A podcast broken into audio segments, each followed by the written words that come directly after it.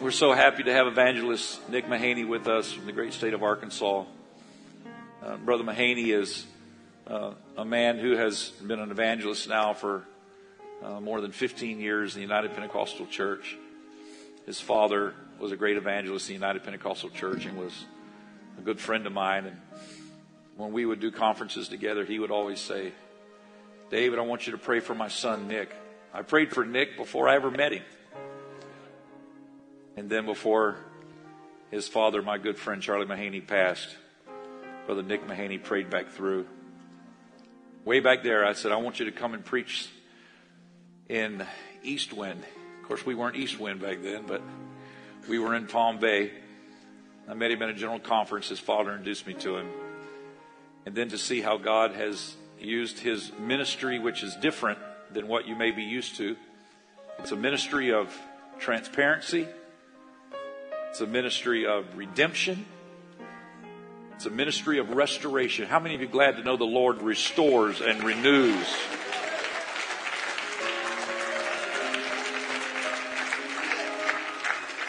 Last year, through the COVID season and all the virtual reality revivals and all that we had through the, that time where we were 100 straight uh, services online, Brother Nick Mahaney uh, shared a little bit of his testimony. And um, I asked him to come and be with us whenever we got through that time. And so he's with us today. I want him to just come and take his liberty and just share. What a powerful service we had at 8:30. I know you're going to be blessed. Would you welcome to this podium Evangelist Nick Mahaney? God bless you in Jesus' name.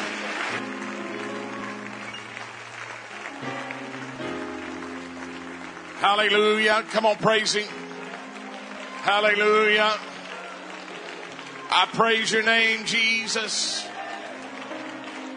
Oh, how great you are. Oh, how mighty you are. Hallelujah. Come on, angels bow before him. Hallelujah. In the name of Jesus, I lift you up, oh God. I praise you from the depths of my very being, oh Lord. Hallelujah. Come on, lift your hands and praise him. Hallelujah. Hallelujah.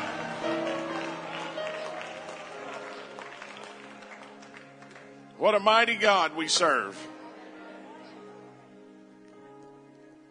In January, my wife's such a giving person, she gave me COVID.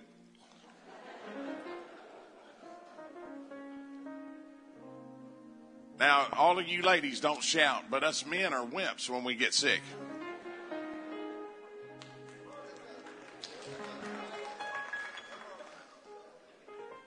I'll admit it. And I didn't preach the whole month of January. I think I preached one time because I was sick, very sick. Since February, God has been healing people not because I'm there, but because He's there.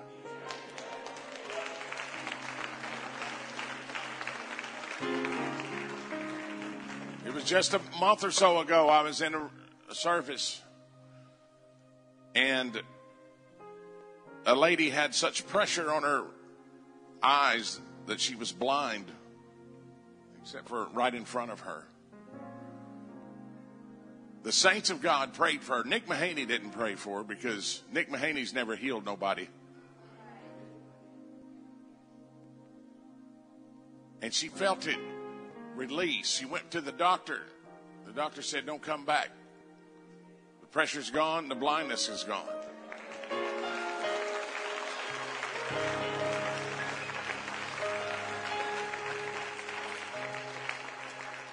Another lady had a lung issue. They were afraid for her to get this virus because of her lung condition. They said, You'll, you'll never make it. She hadn't prayed, sing in almost three years because she didn't have the breath. In a prayer line, one of the saints of God laid their hands on her. She fell face forward. And she laid there for 15, 20 minutes. Found out later she hadn't been able to even sleep laying on her stomach because she couldn't breathe in, in two or three years. She goes to the doctor. The doctor said that lung condition's gone.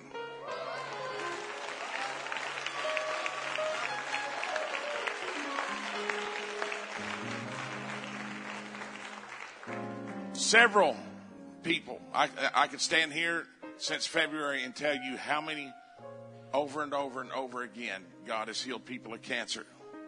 That they one one lady had liver cancer, being treated for it.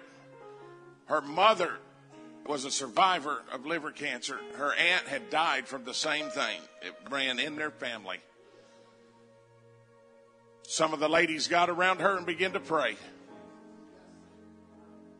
And she went back to the doctor to do blood work, and they say they called her and said, "You better come back in because everything's normal. We don't understand it."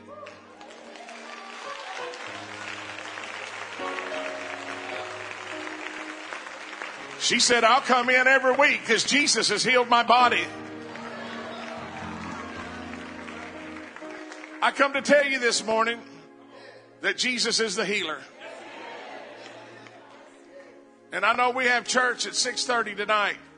And I'm going to show you the kind of man of faith I am. If you want healed, you need to be here tonight.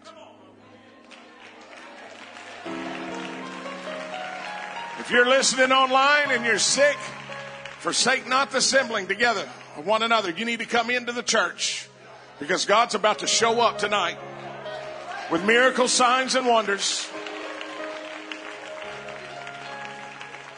He's just wanting to heal you. You see, when Moses went back after all the things that God had showed him, all the miracles he had shown him, that wasn't for Pharaoh, that was for his people. Because he was going to convince his people that he was God. God's about to convince his people. Come on, there's about to be an outpouring of miracle signs and wonders like the church has never seen before. Because God wants you to understand that He is God.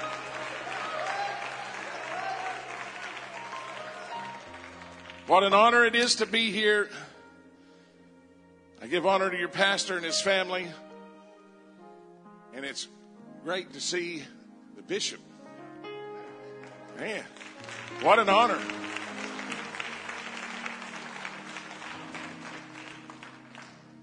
Now, y'all can tell that I'm probably a little hungry.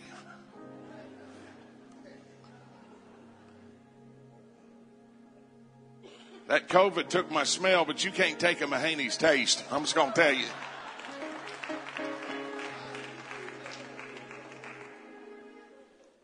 One of the things that helped me defeat COVID was fried chicken.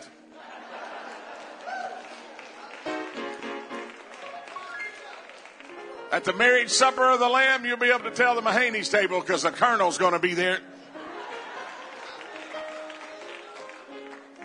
Stay out of my chicken. That's all I'm going to tell y'all. Second Chronicles 33 and 9. Isn't God good? Ain't God good? Give us so many blessings. Some of y'all don't even remember that song.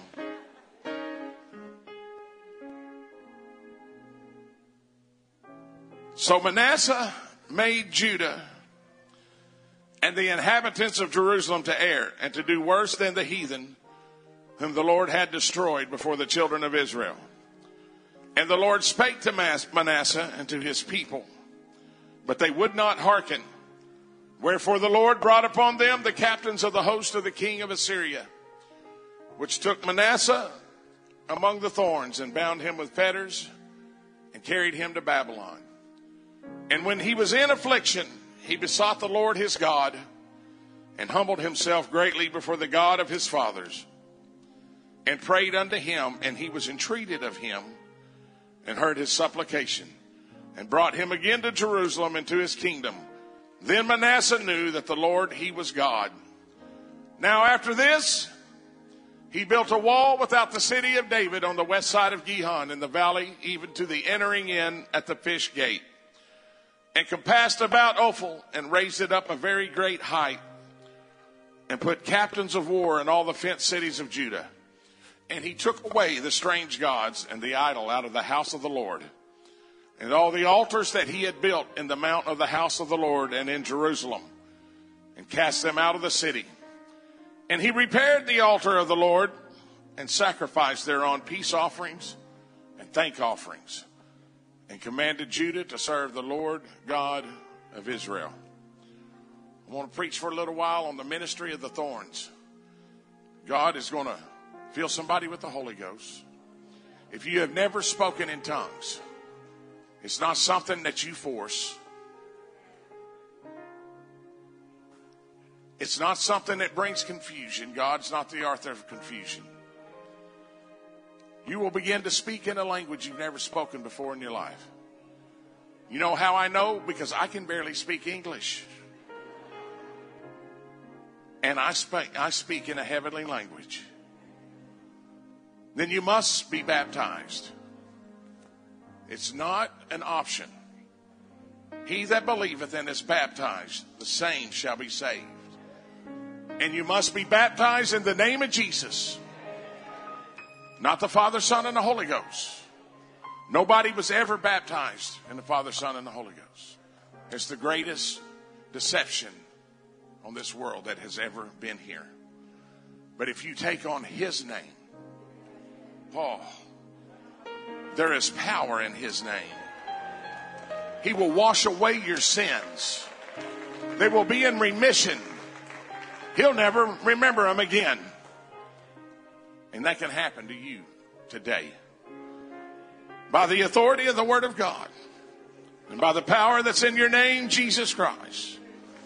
Oh, in the name of Jesus, Lord, as I step into battle, I'm asking you to help me, God. God, I need you to touch my mind, my voice, and my body and begin to move on me. God, let my hands be your hands. Let my feet be your feet. Let my ears hear your voice. Let my mouth speak what you want me to speak. In the name of Jesus, I take dominion over any evil spirits. They have to be silent or leave this place. In the name of Jesus. In the name of Jesus, we take dominion over sickness and infirmities right now. In Jesus' name. God, fear has to leave when we speak your name. Depression has to release its icy grip when we speak your name. And in the name of Jesus, Lord, I speak it right now. Begin to move in this service. Begin to move right now in the name of Jesus.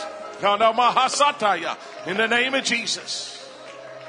In Jesus' name, you may be seated.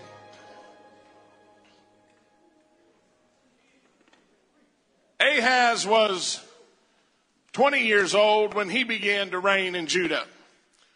Now, the Bible tells us that he never walked in the ways of the Lord. Ahaz worshiped Baal. Ahaz burned his children in the fire to Molech. And his reign is 16 years. And in those 16 years, he tries to do everything he can to bring Judah as far from God as he could. In Second Chronicles 28 and 24, and Ahaz gathered together the vessels of the house of God and cut in pieces the vessels of the house of God, shut up the doors of the house of the Lord, and he made him altars in every corner of Jerusalem and in every several city of Judah. He made hot places to burn incense unto other gods and provoked to anger the Lord God of his fathers. Now, after his death, his son Hezekiah, who has been saved from the fires of sacrifice, succeeds him at the age of 25. He becomes the 13th king of Judah and Jerusalem. Now, in the first month that he is king, Hezekiah opens the doors of the temple. And Hezekiah begins repairing them. Hezekiah begins cleansing the temple. He doesn't waste any time. In the first month, he begins sanctifying the temple once again, and he begins to offer up sacrifice. Then the Bible says in that first month, that he restores the worship of the temple. And he has the priests make sin offering so they can make reconciliation with the blood and make atonement for Israel. So Hezekiah brings in the singers. He brings in the musicians. And when the offerings begin, they begin to sing a song to the Lord. And after many years of sin and backsliding against the Lord, the people of Judah are now being called back by their leader, the king, to the things of God and the things of the temple. They destroy the idols and the graven images and they come back to their place of service and to worship the one true God. Even after all these things, even after all the good they had done, the enemy still came against them. Come on, just because you're here in church today, just because you're paying your tithes and giving in your offering, doesn't mean the enemy is not going to come against you. I come to tell you, the enemy wants nothing more than to see you in hell. The enemy wants nothing more than to see your children lost and going to hell. I don't care if you pray out eight hours a day. There's still going to be battles, but you're going to have a way to make it through the battle.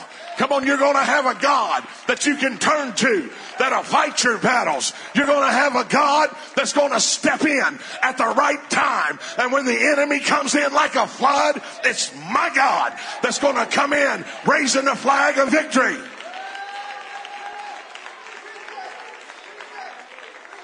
Just hold on. Just keep being faithful. Just keep putting one foot in front of the other because God has your back. Come on, walk on into the battle knowing that God is going to be there for you. so the Assyrians come against Jerusalem. And the Bible says God sends an angel.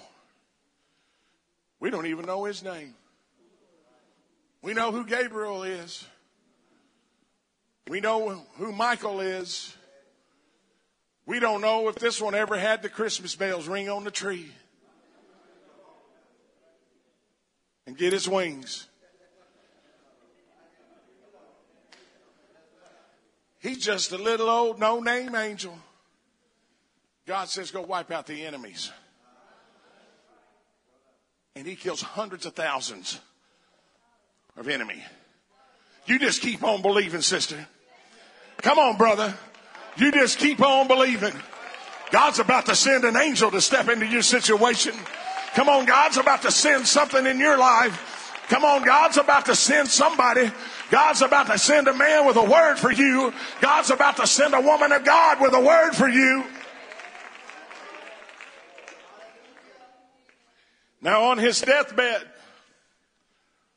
Hezekiah cries out to God. We know the story how he's granted 15 more years.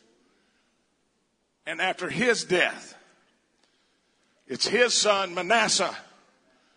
And he's 12 years old when he begins to reign. Second Chronicles 33 and 1. Manasseh was 12 years old when he began to reign, and he reigned 50 and 5 years in Jerusalem. But did that which was evil in the sight of the Lord, like unto the abominations of the heathen, whom the Lord had cast out before the children of Israel. For he built again the high places, which Hezekiah his father had broken down. And he reared up altars for Baalim and made groves and worshiped all the host of heaven and served them. Also, he built altars in the house of the Lord, whereof the Lord had said, In Jerusalem shall my name be forever. And he built altars for all the host of heaven in the two courts of the house of the Lord. And he caused his children to pass through the fire in the valley of the son of Hinnom. Also, he observed times. Horoscope, woo, y'all better be careful. And used enchantments and used witchcraft and dealt with a familiar spirit and with wizards. He wrought much evil in the sight of the Lord to provoke him to anger. And he set a carved image, the idol. Historians say this was his likeness. The idol was the king's likeness, which he had made in the house of God, which God had said to David and to Solomon his son, in this house and in Jerusalem, which I have chosen, before all the tribes of Israel will I put my name forever.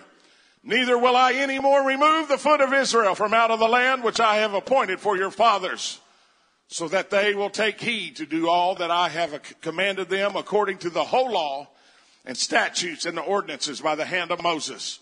So Manasseh made Judah and the inhabitants of Jerusalem to err and to do worse than the heathen whom the Lord had destroyed before the children of Israel. Known as one of the worst kings in the Old Testament. There's, there's a lot of horrible kings in the Old Testament, but there's not a lot of them that burn their children in the fire to a false God. He used sorcery.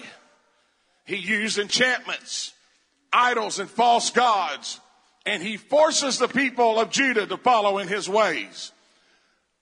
God tries to intervene and speak to him, but it falls on deaf ears. And the king and his people refuse to hear the voice of God. So the Lord sends these Assyrians. You see, the Lord didn't send the Assyrians against Hezekiah, the godly man.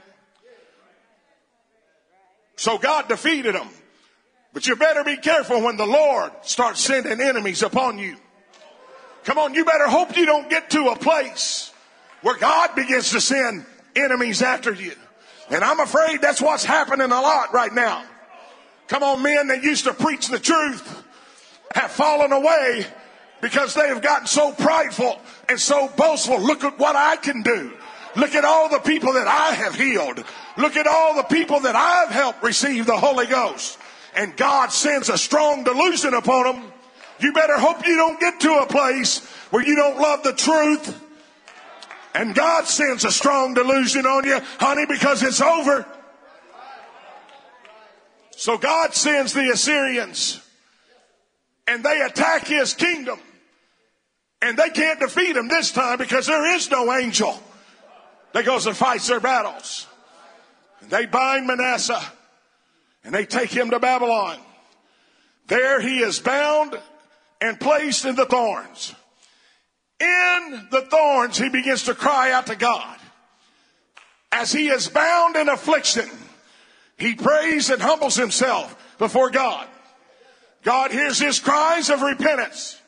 God delivers him and brings him back home to Jerusalem. This man who was so evil and so corrupt that he sacrificed his children in the fire. This man, instead of relying on God, relied on witches, relied on sorcerers and enchantments, and who finally God has to send an enemy against him. This king, known as the worst king in the Old Testament, when he finally found himself at the end of his rope with no hope, cried out to God from the thorns. God hears him, God saves him, and he goes back to Jerusalem and he begins to build walls of protection.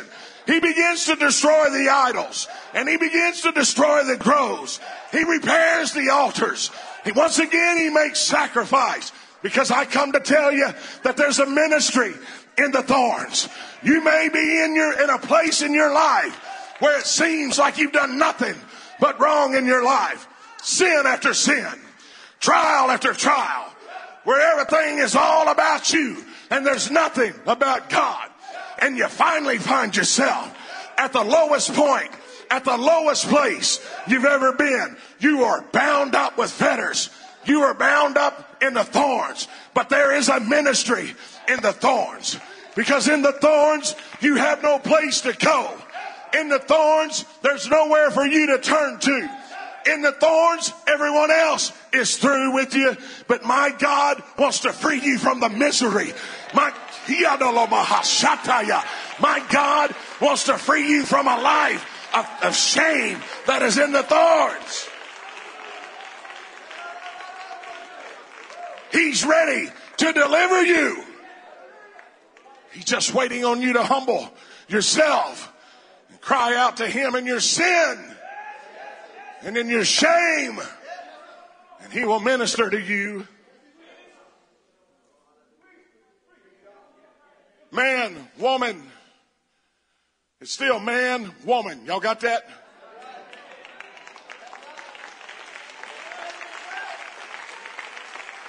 I was born a man, I will die born a man. If you're born a woman, you will die born a woman. There is no other genders. You didn't choose it. God chose you. And you are going against the very act of God when you decide to choose something that is against God.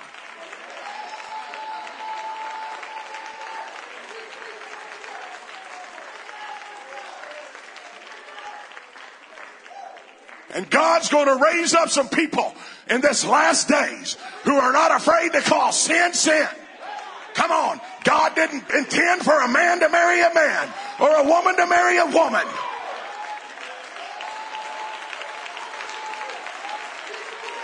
We need to be bold. We need to preach it like the Word of God says.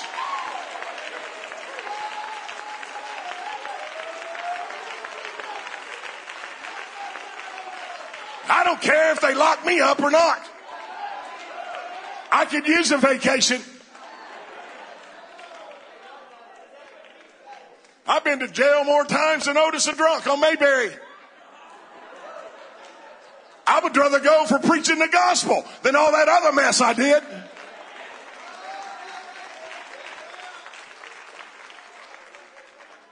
Man and woman and Adam and Eve. They're in an absolute paradise. Can you imagine? Everything you want is at your disposal. Enticed and lured by the devil, they begin to think that they can do it their way. There's only one way, God's way. And they eat of the fruit of a tree they have been commanded not only not to touch, but not to eat it. For that brief moment in their lives, thinking that they can do it their way, and it costs them a paradise. Genesis 3 and 13. And the Lord God said unto woman, What is this that thou hast done? And the woman said, The serpent beguiled me, and I did eat. And the Lord God said unto the serpent, Because thou hast done this, Thou art cursed above all cattle and above every beast of the field. Upon thy belly shalt thou go, and dust shalt thou eat all the days of thy life. And I will put enmity between thee and the woman, and between thy seed and her seed. It shall bruise thy head, and thou shalt bruise his heel. Unto the woman he said, I will greatly multiply thy sorrow and thy conception. In sorrow thou shalt bring forth children, and thy desire shall be to thy husband, and he shall rule over thee. And unto Adam he said, Because thou hast hearkened unto the voice of thy wife, and hast eaten of the tree of which I commanded thee, saying, Thou shalt not eat of it. Cursed is the ground for thy sake. In sorrow shalt thou eat of it all the days of thy life. Thorns also and thistles shall it bring forth to thee, and thou shalt eat the herb of the field. In the sweat of thy face shalt thou eat bread till thou return unto the ground. For out of it wast thou taken. For dust thou art, and unto dust shalt thou return. Here they are, banished to the thorns and the thistles to work the land. They have two sons. In travail, Eve bears Cain and Abel. And immediately there is jealousy and envy that arises. Cain, because God doesn't accept his sacrifice, but accepts Abel's more excellent sacrifice. In anger, Cain kills his brother. And now Adam and Eve not only feel the sting of thorns and thistles, but they taste the awful taste of death and the broken heart of their total destruction of their family. All because of their sin, they find themselves in such an awful place. But somewhere in this place of sorrow, somewhere in this place of heartache, somewhere in this place of thistles and thorns, Adam and Eve find a place where they are once again in touch with God because they bear a son named Seth. And she says, because God has appointed me another seed to take the place of Abel. Seth has a son named Enos. And the Bible tells us this is when men begin calling on the name of the Lord. even though everything had gone wrong, and even though Adam and Eve had disobeyed God and were cast into the thorns, it looked like it was over. But in all their pain and in all their suffering, God raised up men who would call on his name. Come on, there's a ministry in your affliction. There's a ministry in your pain. He's trying to bring you out. He's trying to take you out of the thorns. He's trying to place your feet on solid ground.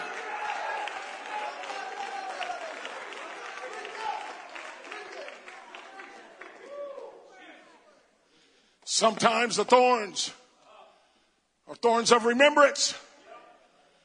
Saul was a persecutor of the church, going out and seeking out the followers of Jesus to arrest and persecute. Saul committed horrible things to the people of the way, the people of God, watching the coats and cheering them on as, the, as Stephen is stoned and slaughtered, making threats to go after the followers of Jesus. He goes on a journey to find and persecute them. On his way to Damascus, a light from heaven shines all around him. He falls to the ground. He hears a voice Saul, Saul, why do you persecute me? Why do you kick against the pricks? You see, the pricks was a stick about this long and it was wrapped in thorns and it was used to hit cattle. It was used to herd animals. He said, why are you kicking against this? God instructs him to go into the city. He said, I will show you what to do. When he stands up, he's totally blind. Led now into the city. He begins praying in his affliction. He begins praying in his thorns. And God shows Ananias where Saul is waiting blind and praying. Once a man of authority, once a man of power, now a man that is broken in despair, blind and in the thorns. Ananias lays his hands on him for him to receive his sight and the Holy Ghost falls upon him. As he is filled with the Holy Ghost, the scales fall from his eyes. He arises and is baptized. No wonder he suffered for poor eyesight through the rest of his life, but he never forgot the ministry of the thorns. Second Corinthians 12, 6. For though I would desire the glory, I shall not be a fool, for I will say the truth. But now I forbear, lest any man should think of me above that which he seeth me to be, or that he heareth of me. And lest I should be exalted above the measure through the abundance of the revelations. There was given to me a thorn in the flesh, the messenger of Satan to buffet me, lest I should be exalted above measure. For this thing I brought the Lord, I besought the Lord thrice that it might depart from me. And he said unto me, My grace, my grace is sufficient for thee, for my strength is made perfect in weakness. Most gladly, therefore, will I rather glorify in my infirmities that the power of Christ may rest upon me. Therefore, I take pleasure in infirmities, in reproaches, in necessities, in persecutions, in distresses for Christ's sake. For when I am weak, for when I am weak, for when I am weak, then I am strong. Paul realized even though it hurts, even though it's lonely, even when it seems like I can't make it another day, I can look back at the pain. I can look back at the suffering. I can look back at the thorns and remember that's how my life was changed. Paul knew in his weakness it was Jesus Christ who would make him strong because his grace Come on, His grace will bring you through things you never thought you'd go through. Is efficient for me.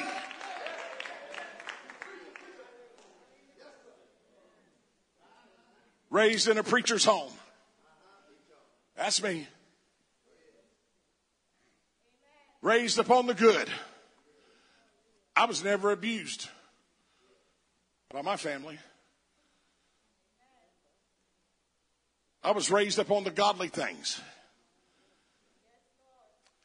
I was never abandoned. I was loved, cared for growing up.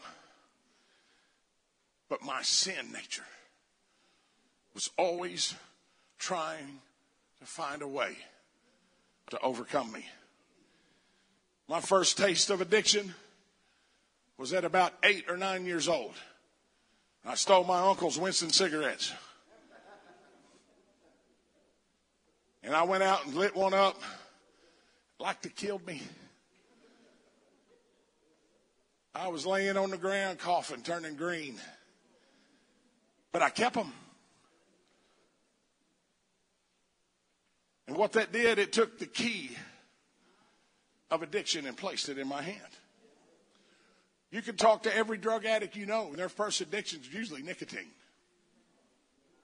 I'm just going to tell you like it is. Then about age of 12, we was at a church and they did communion with real wine. And that was my first taste of alcohol because I broke in and drank all their wine. Sounds funny now.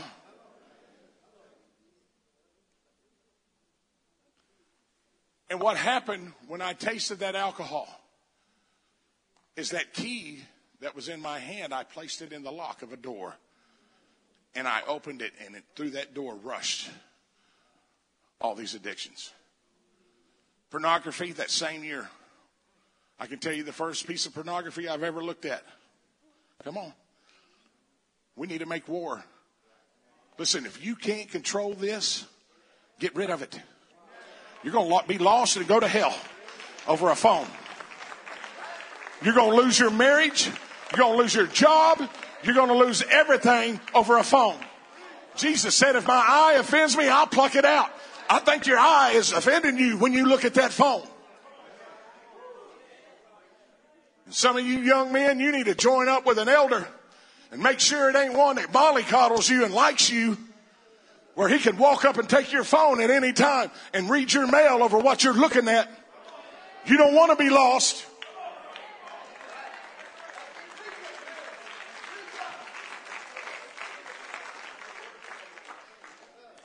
The same year I smoked my first joint, about 12 years old.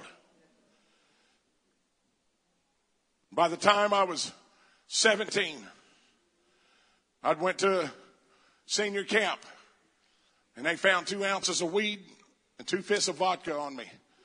And I left that camp. In one year, I was a full blown alcoholic where my hands would shake like this. I couldn't even light a cigarette until I got some vodka or some bourbon in me where they'd calm down enough and I'd roll a joint and I would drink and smoke joints until I blacked out. At 18, I was at a party and they said, you like to party? And they brought out a mirror about this size, big long white lines. It was cocaine. And I did my first line of cocaine at 18 years old. Well, they was right. I like to party. I'm a big fat white guy. I can't dance. Well, I did some cocaine. I'll be.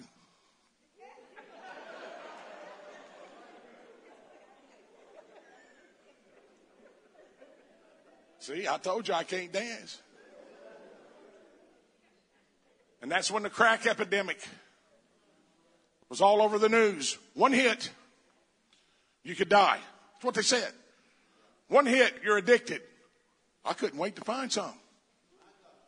I got me a crack rock and I had me a radio antenna. You could tell all the crackheads back in the day because nobody had any radio antennas. Right? You go to work, everybody's antenna's that long. Because all of us crackheads has broken your antenna off. Stuffed Brillo down in it. And the first time I put a crack rock on there and I could hear that rock sizzling, and I drew the smoke down in my lungs. When I blew it out, I'd never been that high in my life. From that moment on, guess what? They were right. It didn't kill me yet, but I was hopelessly addicted, searching the carpet for little crumbs of crack, getting mad when you put a real breadcrumb on your pipe. I've seen people fight, shootouts, knife fights over a push on a pipe. At 20, I was at, at a party, big biker party. They were, they had big bowls of methamphetamines. And my buddy walked up to me, he said, roll your sleeve up. You'll feel something like a pin sticking you. And I rolled my sleeve up and he took a U100 insulin syringe. And when I seen that blood shoot up in that vein and he pumped the drugs into me, from that moment on, it was over for me. I would carjack, armed rob, burglarize, strong arm people, horrible things to do and grab that spoon and put some drugs in the spoon and draw it up in a U100 insulin syringe. I became a violent person. Violence and crime became my way of life. I hated God and the church and I turned to the occult and tarot cards and seances and Satanism. And I began to cook meth and I lived in the deepest depths of sin. Arrested over and over again Finally charged with 12 class Y felonies. Where my plea bargain was, was 40 to life in prison. They wanted to give me life in prison. And I found myself deep embedded in the thorns. I had nowhere to turn to. And I was in a drug rehab trying to get clean before I went to prison. And on my knees in that drug rehab, bound by fetters, bound by the thorns. I cried out in my affliction. Pastor, he heard my cry. He filled me with the baptism of the Holy Ghost.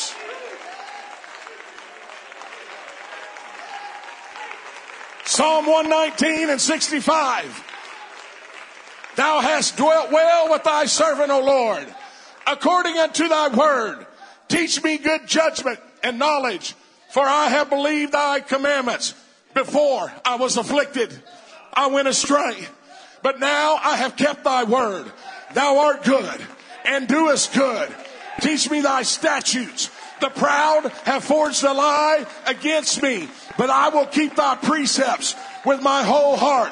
Their heart is as fat as grease, but I delight in the law. It is good for me that I have been afflicted, that I might learn thy statutes. It was in my affliction where he reached down and he saved me. It was in my affliction of the thorns where he pulled me out and he put my life back together again.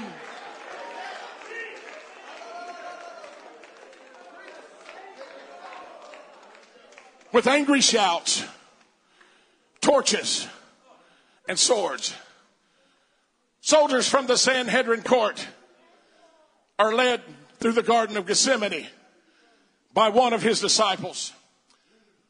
They find Jesus, who has been in the throes of agony. He has been crying out, Father, let this cup pass from me. Sweat as great drops of blood is falling from him. He cries out, Nevertheless, not my will, but thine. When the soldiers show up, his followers flee. And he is bound and he's led to the Sanhedrin court. There he is tried by his peers. I want you to understand, these weren't 70 outlaws. These were 70 good men. These were 70 of the most renowned men in Jerusalem and all of Israel. These men were Sadducees and Pharisees priests and high priests. They were godly. They followed 613 laws. They didn't, it wasn't taken before criminals. And as he stand there, there's charges of heresy and blasphemy against him. They find Jesus guilty. And it is the custom of the Sanhedrin court as he stands here with his hands bound behind his back that 70 of them, one at a time, walk up and spit in his face and slap him as hard as they can. He stands there as one at a time with rubbery strings of spit hanging from his beard, with his ears ringing, his lips split from the heavy handed men slapping him over and over. He's led away to prison. We don't know what happens, but you can research Roman prisons and you'll find out all the torture that he had to have endured while he was in prison. I come to tell somebody when I was a boy, an older man abused me. I can carry that with me or I can realize, boy, I'm speaking to somebody in this place. I can keep carrying it or I can let it go and realize he's already been there. He knows my pain. He knows my affliction.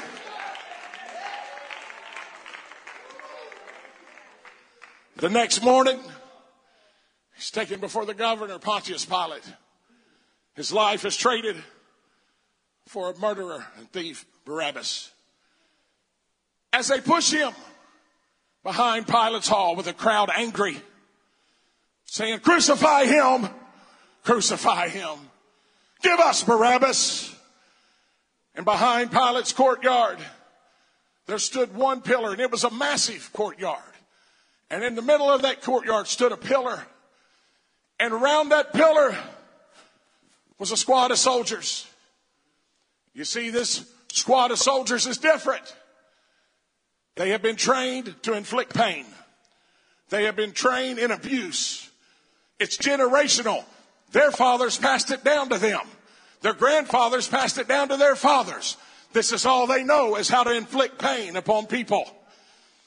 As they push him towards his soldiers, they fall upon him and strip him naked, knocking him to the ground, stripping his clothes off. They now stand him up naked. This modest rabbi, this modest teacher is now stood up naked before the whole world, naked in front of his peers, naked in front of his family, and they take his left wrist. And they lift it as high as they can on this pillar. And they tie him to the top of that pillar. They stretch him. And they tie his right wrist to the pillar. His feet are barely touching the ground as they tie his left ankle and they stretch his legs and they tie his right ankle. You see, these men know their job and they would first take an eight or a nine foot long oxhide whip. This whip was not designed to rip the flesh. This whip was designed, was, was, designed to soften it up where it can be torn from his body.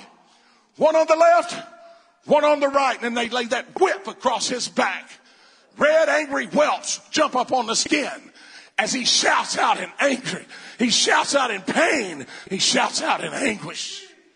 For 10 or 15 minutes, they wail on him and beat him until they're out of breath. Two more soldiers come up to take their place. They grab a wooden handle.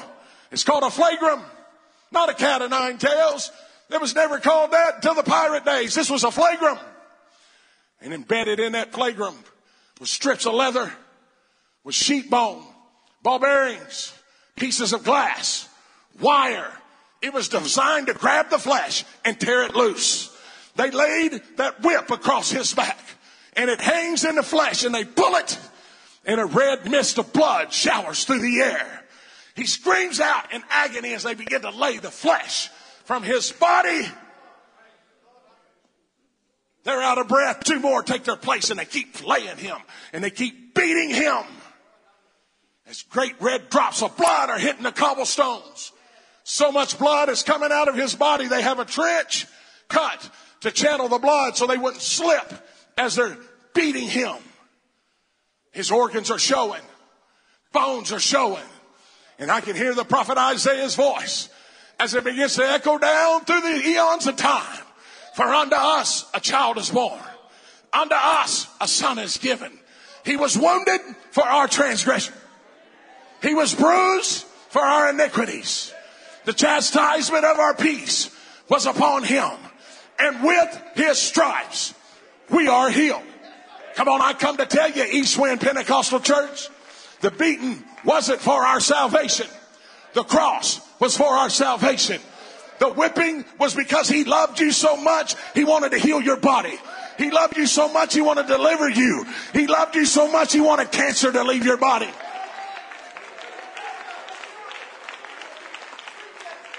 He knew we needed a healer and also a savior. So he went to the whipping post for us. Cut loose. He falls to the ground in a heap. He begins to retch, throw up. The pain is so severe. He's going into shock. And they stand him up from the ground. Matthew 27 tells us, and they stripped him and put on him a scarlet robe. When they had platted a crown of thorns, they put it on his hand.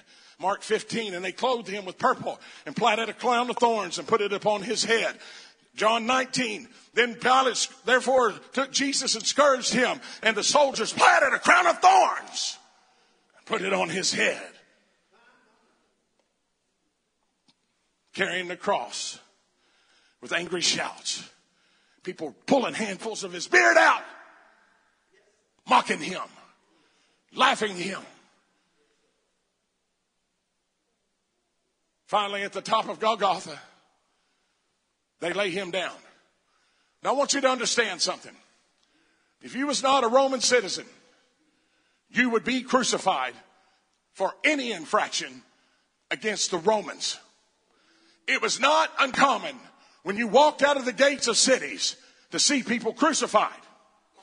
When Jesus was a young man, there was an uprising in Galilee. They sent in legions of Roman soldiers and they crucified almost 3,000 people in his home area. You don't think he noticed them hanging on crosses? He knew what was going to happen. And what they'd do, they'd lay you down on a cross member that they had forced him to carry through the streets. This cross member weighed 80 to 120 pounds, hewn out of rough wood. And they would take a rope and tie his right bicep to the cross. Then they would take a rope and tie his left bicep, his forearm to the cross. A Roman soldier would stomp on his hand and open his hand and they'd take a seven inch iron spike and drive it through his hand into the cross. He would scream out in agony as the blood spurted out. You see, all your nerves end in your hands and in your feet. The reason they, they said they tied him to the cross because when that nail penetrated them nerves, they'd start flopping on the ground. And if they didn't tie him loose, they'd rip themselves loose from the cross. They'd take a loop and loop the left wrist, and four or five of them would stretch him. And they wouldn't quit till a shoulder or an elbow would dislocate and he'd scream out again. And they'd tie that left bicep tie the left forearm, stomp on his hand again. They drive another nail through his hand. Then they would take that cross member and they would pick it up with him hanging. You see all the pictures showing way up high, but that's not what the Romans did. They wanted you at eye level so your family could walk up and see and smell your suffering. And they'd walk up to an upright stake laughing as he's hanging there with the blood pouring out on the rocks. And they would drop him on that upright stake. And as he come to a sudden stop, the nails would tear into his flesh. And he's just hanging there. Because of artists' renderings, they always have one foot on top of the other. But that's, they, that's not how it happened. They found the bones of a first century man that was crucified, the only ones they've ever found and the nail was still embedded above, above the heel and the ankle bone. What they would do, they would bend his left knee and they'd take that point of that nail and they would drive it in between the space between your ankle and your heel and it would rupture the Achilles tendon. He'd scream out in pain. Then they'd bend the other knee.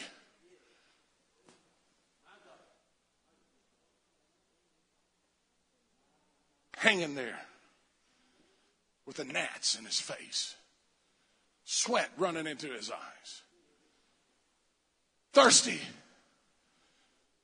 He hangs on this cruel cross of redemption to purchase us with his crimson cash of his blood.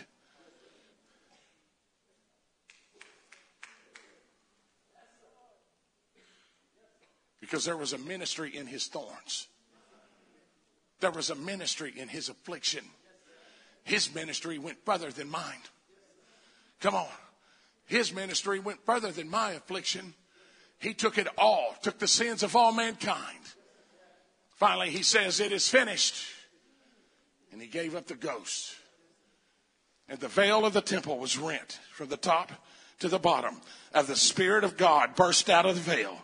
Because now no longer was bulls needed. Now no longer was goats or lambs or turtle doves. The blood had been shed for our sins. Through his affliction, through his ministry in the thorns, he brought us salvation. Colossians 2:12 says buried with him, not buried with them, buried with him in baptism, wherein also ye are risen with him through the faith of the operation of God, who hath raised him from the dead, and you being dead in your sins, and the uncircumcision of your flesh, hath he quickened together with him, having forgiven you all trespasses, blotting out the handwriting of ordinances that was against us, which is contrary to us. He took it out of the way, nailing it to his cross, having spoiled principalities and powers. He made a show of them openly, triumphing over them in it. Hebrews 12 says, looking unto Jesus, the author and finisher of our faith, who for the joy that was set before him endured the cross. His ministries in the thorns. Guess what? He didn't stay in the grave. Three days later, he rose victorious over death, over hell, over the grave, and he became the living Savior for all the world. And I come to tell you that same Jesus is here today, walking up and down these aisles. He wants you to repent today. He don't care what you did this morning. He don't care where you was last night. He's right here and right now. The cross was for our salvation so that we would not have to go to hell. We could go to heaven. But I come to tell you, just as sure as there's a heaven, that there's a hell. And there's no gray area. It's black, white. You're either saved or you're lost. Come on. You're either going to go to heaven or you're going to hell. Only a fool would go to hell sitting on a Pentecostal church pew. Hearing the best preaching you've ever heard coming across, not me, but all the other guys preaching across this pulpit. Come on. You're going to wake up. The Bible says it's appointed to every man to die and then the judgment. Well, I don't know when Jesus is coming back for sure, but I'll tell you this every five seconds, he comes back for somebody in North America. Every five seconds, somebody dies of a drug overdose. Every five seconds, somebody dies from a drunk driver hitting him.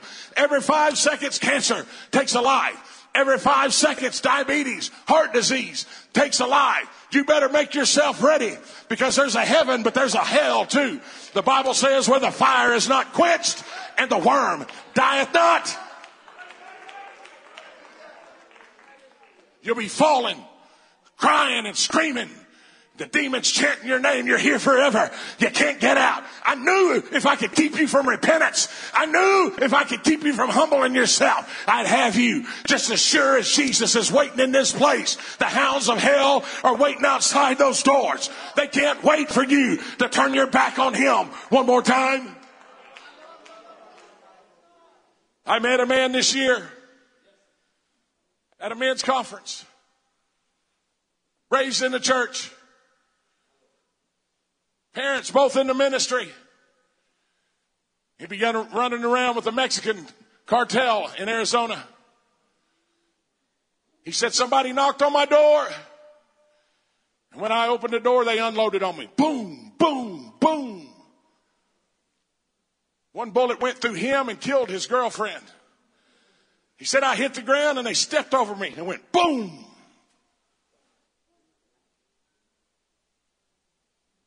He showed me a picture where he died.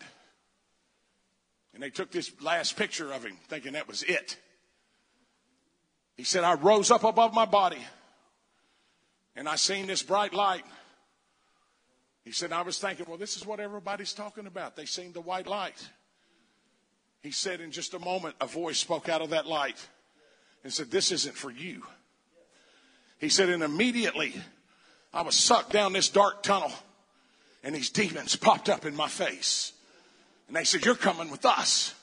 He said, I started hitting them as hard as I could. He said, I would begin to hit them and they would laugh at me. He said, It's too late for you. You're coming with us. He said, They were ripping my body apart. And he said, As I was pulled down this tunnel, I seen people in flames waving like worms. And they looked at me and said, Don't come here. I come to tell you hell is real. You go ahead and laugh and joke about it and think it's not for you. You'll be the next one. You'll be falling in those flames saying, why didn't I listen to him? Why, I'm going to tell you, when you get to judgment, you're not going to be able to say, Nick Mahaney didn't tell me. Come on, you better bend your knees before it's too late. You better realize in your affliction, it's time to repent. It's time to let the blood of Jesus cover you. Let's all stand.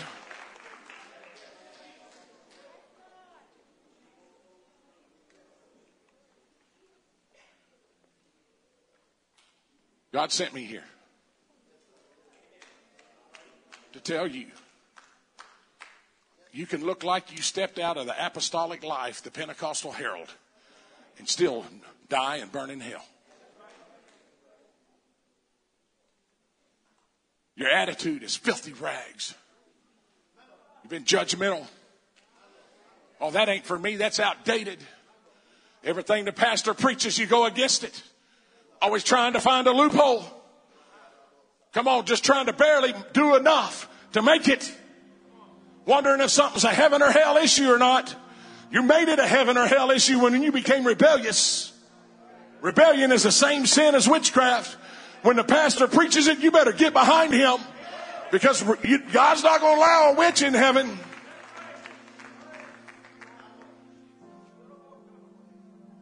And I'm preaching to somebody right now. I'm trying to keep you out of hell. I can show you what I plan to preach. You want to come up here? It wasn't this. Come on, Pentecostal girl. Come on, you look the part. But you sit on the edge of your bed doubting everything your parents have taught you. Come on, everything you've been raised up in. Come on, young man. Don't let that doubt overcome you, cause you to be lost. Don't be a Nick Mahaney because you don't have 21 years like I had, because Jesus is coming back. The devils of hell are hoping that one more time you don't repent. You must repent and be baptized. Jesus' name for the remission of your sins and receive the gift of the Holy Ghost. But what we have done with our high powered preachers, big Holy Ghost crusades, we've bypassed repentance and baptism too fast. Every head bowed, every eye closed. See, I can't make your decision. I'll be honest with you if I could make the decision and repent for you, I would not leave here till I repented for everybody on the roll or roster of this church. I'd lay in this altar. And the devil is trying to tell you because you've been afflicted. You've looked at some things you shouldn't have looked at. You went some places you shouldn't have went. You maybe have done some things you shouldn't have done. He's trying to fill your mind full of all this stuff. It's too late when I'm here to tell you it's not too late. Because in your thorns and in your affliction, He wants to forgive you of your sins. Is there anybody in this place who says, I haven't repented in a long time? And would make yourself, make your way to this altar. Come on. I'm not going to hold it open very long. After preaching on the cross, if you're not touched, then you can't be touched. Come on, after preaching on hell, come on, who wants to step out today and say, I've had enough? I can't live like this anymore. All the pain and the suffering, I don't understand it. But I'm, I'm here to tell you all that pain and affliction is for a reason because He wants to minister to you in your pain. He wants to minister to you in your darkest depression. He wants to minister to you in your anguish, in your heartbreaking. He wants to minister to you in your sickness. Come on, don't be afraid. Don't be afraid. He's here right now for you. Come on, move on up to the front. Come on. Come on, saint of God, you're always faithful, but how long has it been since you fell at the foot of the cross and repented and asked Jesus to forgive you?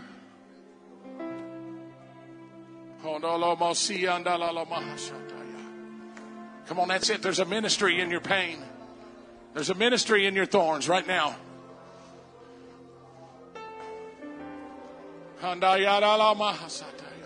Come on, if you're watching online, get on your knees. Begin to repent. Begin to thank Him for the affliction you've been through.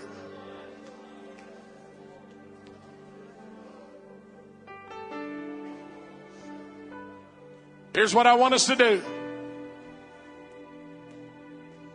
I want to explain something to you. Repentance is not just being sorry, it's part of it. But repentance means I'm not doing it again. Now, I wish I could say everything I've repented for, I never done again. There's some things that I had to repent for again. So when we say repent, we want you to tell God that I'm sorry for my sins and I'm going to live for you and I'm not going to do it anymore. I want a spirit of repentance. That's what God wants to sweep across this place. From the eldest to the youngest. Come on, from the most holy to the most unrighteous. I want you to lift your hands in this place. And I want you to begin to ask God to forgive you of your sins right now. Talk to Him. You, he wants to hear your voice. I can't do it for you. God, forgive me. Come on, talk to Him. During all this shutdown, during COVID, Come on, our young men and women are watching things because there is nothing else for them to do. And the enemy's trying to infiltrate them. Come on, the enemy's trying to stop what they can do. Forgive me, Jesus. Lord, I've been saying things I shouldn't say. Talk to him. Lord, I've been going places I shouldn't go. God, I've been doing things. Come on, talk to him. Don't, don't, hey, don't move right from this place right now. Begin to repent.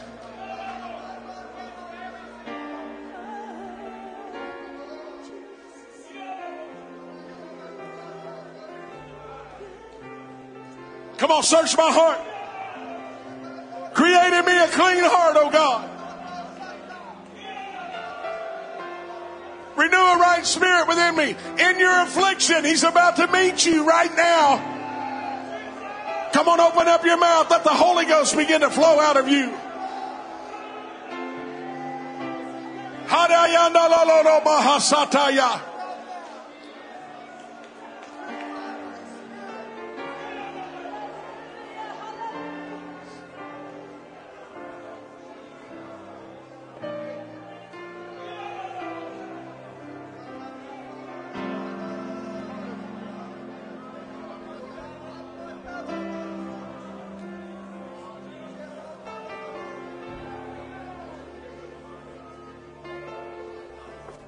I want everybody to look at me just for a minute. I want your full attention. Look at me. I want how many feel that God has forgiven you? Lift your hands if you do. Because if you don't, we don't need to stop yet.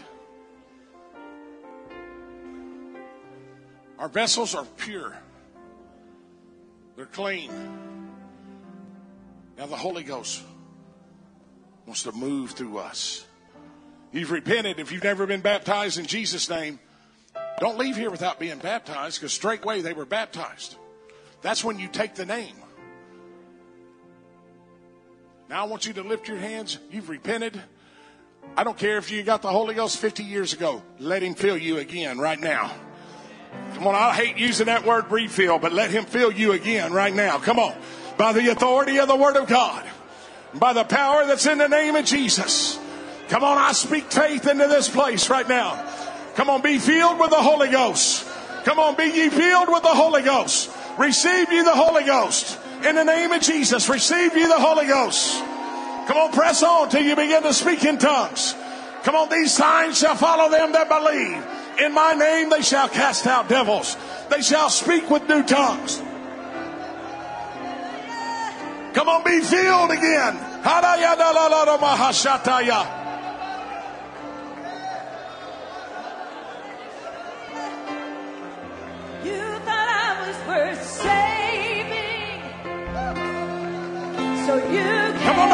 On, don't let up. Press on. my life. You thought I was worth Come on, reach over. Lay hands on somebody. Help them pray through to the Holy Ghost. You cleaned me up inside. Come on, reach over and pray for them. So you came and gave your life so I could be free, so I could be whole. Come on, receive it in Jesus' name.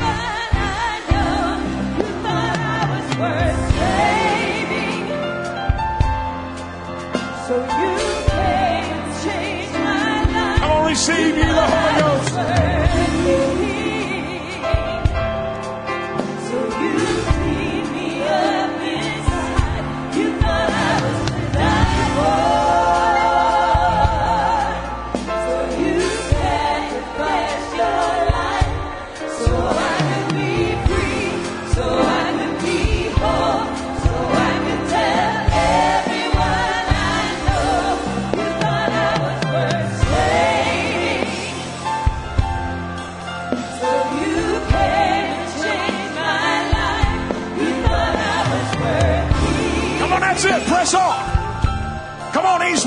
You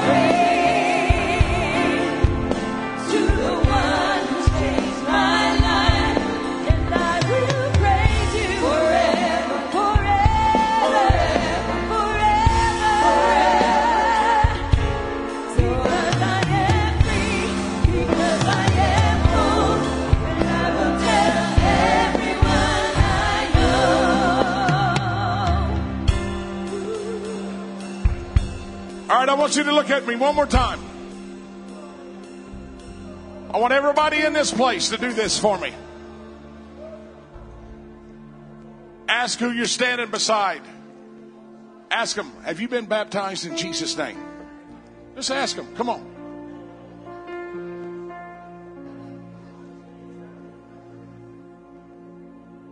If they say no, say, what are you waiting on? We have water. We have robes. Come on, is there anybody who wants to be baptized in Jesus' name? Come on. Here we go. Here's one. We're not singing, I don't care how many. I just want somebody to be baptized. Here we go. We got people ready to be baptized. Who else? Come on.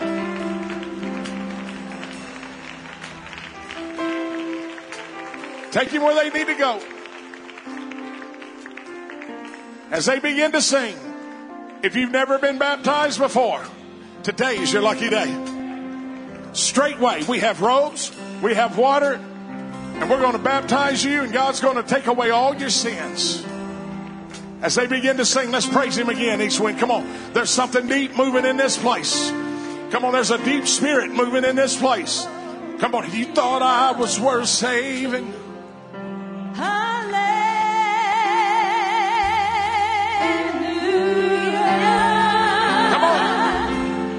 Here's more. Who else wants to be baptized? Come on, this is your day. We'll praise you forever. forever.